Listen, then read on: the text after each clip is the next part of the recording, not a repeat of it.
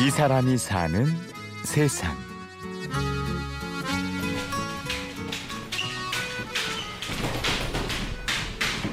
줄넘기가 기본 기본. 이렇게 한 2회전 3회 정도 하고 바로 본 게임으로 들어가는 거죠. 이곳은 대전에 있는 한 복싱 체육관. 번화가 한복판에 이런 곳이 있나 싶을 정도로 낡고 오래되어 보입니다. 벽을 한번 붙이려고 해도 돈이 없고 힘들어요. 독지가들한테 이야기해서 할 수도 있지 그렇지만은 대개 보면 애들이 옛날 애들이 한 번씩 찾아와요. 야 체육관 너무 쓸쓸하고 너무 너무 그냥 그 시술도 안 돼 있고 그렇지 그러니까 아 아니래 그 건투 맛이 난데 땀내가 열에 무제나 땀내가 좋대야 그 그는 어떻게 본인들이 좋다고 하니까 미안하다 그러면서 나중에 내가 아리키고 그랬었어요. 1961년에 문을 연 이곳에서 지금 2대째 관장을 맡고 있다는 이수남 씨. 그야말로 역사와 전통이 묻어있는 체육관이다 보니 이곳을 거쳐간 사람들의 숫자만도 엄청납니다. 반세기가 넘었죠.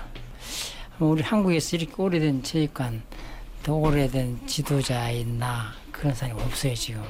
그동안 참 많은 선수들이 배출이 됐지요. 아마 그 저희 아실지 모르지만 염동준 선수 이게 또제 체육관 출신입니다. 그런 선수들도 나오고 또 전국 체전에서 금메달 딴 애들도 나오고 또 세계 선수권대 뭐 외제에 나가서 많이 메달을 많이 따가지고 왔습니다. 많이 거쳐 나갔어요. 그 애들이 한 만 오천 명 돼, 만 오천 명. 수남 씨 역시 이 체육관을 거친 선수 출신입니다. 어머니가 13살에 돌아가시고 계모 밑에서 자란 탓에 어려서부터 마음고생이 많았던 수남 씨. 그 억울하고 답답한 마음을 풀고 싶어서 시작한 게 복싱이었죠. 서모 이제 그런 게 개무지. 밑에 애가 둘이 있다, 셋이 있더라고. 거기에 그 내가 파고 들어갈 자리가 없어요. 왜냐면 얼마나 서름을 당했었겠습니까. 밥을 탁 받아보면 그냥 신내가 콱콱 나왔었어요. 그 당시에는. 아이고 그런 식으로 해서 내가 그 커 나왔어요 지금까지. 그러니 아버지 사업 관계로 이제 대전으로 올라왔을 때 그때부터 이제 내가 건투를 시작했어요. 나도 이 건투에서 그냥 그 한번 해볼까 그냥 하다가 굉장히 열심히 했었어요.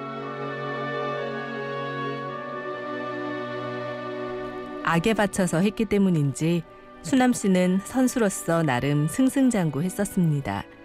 대회에서 상도 많이 받았고 군 시절에는 국군 대표 선수도 했었죠.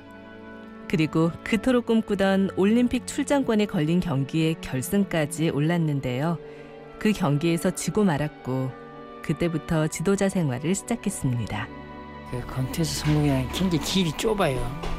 세계 챔피언이나 올림픽에서 메달을 따야지만 이렇게 성공을 한다고 볼 수가 있는데 그냥 잘 나가고 하다가 제가 저 동경 올림픽 때 그 선수하고 이제 결승에 붙었는데 내가 이 눈도 이 그때 눈 찢어진 거예요.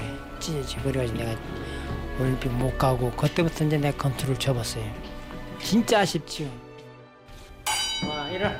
자, 자, 자, 자, 완투. 옛날에는 복싱은 깡패들 배우는 운동이다. 그런 소리도 많이 들었습니다. 실제로 물로 배를 채워가며 힘들게 운동하던 제자들이 안 좋은 길로 빠지고 사고를 치는 일도 종종 있었는데요. 오죽하면 체육관에서 깡패들을 키우는 게 아니냐며 경찰의 오해를 받기도 했습니다. 전부 착해요. 가만히 보면은 착한데 착하지만 이제 돈이 없어. 돈이 없으니까 이제 뭐 밖에 나가서 사회생 하다 보니 성질난 병원 주먹이는 팍한대 때리고 하도 이제 애들이 많이 사고가 나가지고 붙들려 가고 경찰을 쓰여서 한 번 치니까 한번 그 내사를 한번 해봐라. 깡패 양승수 아니냐. 그 이제 아마 나 몰래도 아마 조사를 했던 것 같아 그렇게 보니까 그런 게 아니거든요. 자기네들이 오해했다는 이런 식으로 이제 이야기를 하도 그러더라고요. 자비를 들여서 선수들 밥 먹이고 시합도 내보내고 그러다 보니 평생 벌어놓은 돈도 없어서 아직 체육관에 화장실도 하나 못 만들었습니다. 그리고 자식들도 다 아내가 식당을 해서 번 돈으로 키웠죠. 가장의 역할을 제대로 못한 것이 늘 미안하다는 수남 씨가 이번 기회에 아내 자랑을 늘어놓습니다. 21살에 나한테 시집 왔어요. 내가 체육관에 있다가 집으로 들어가니까 마루에 그냥 진달래꽃을 막 뛰어가 뜯어가지고 왔더라고. 이거 뭐 하려고 그러냐 그러니까 진달래꽃이 골병 드는데 좋대요. 그래서 그거 그냥 막 쌀마다 활을 만들어 가지고 나를 주면서 먹어라 그러더라고.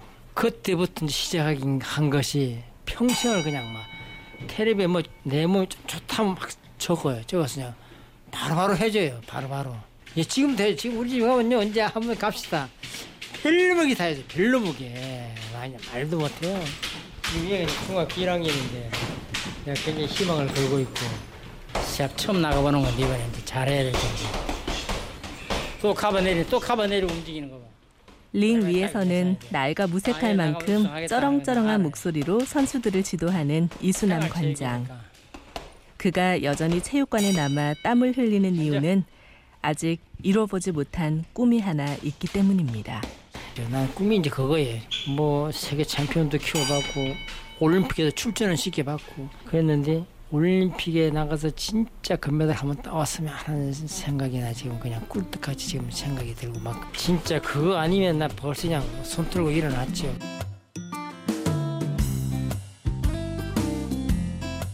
이 사람이 사는 세상. 취재 및 구성의 황관우, 연출 최우용, 내레이션 아나운서 류수민이었습니다. 오디오 다큐멘터리 이 사람이 사는 세상은 스마트폰과 컴퓨터에서 팟캐스트를 통해 다시 들을 수 있고요. 저는 내일 오전 11시 50분에 찾아오겠습니다. 고맙습니다.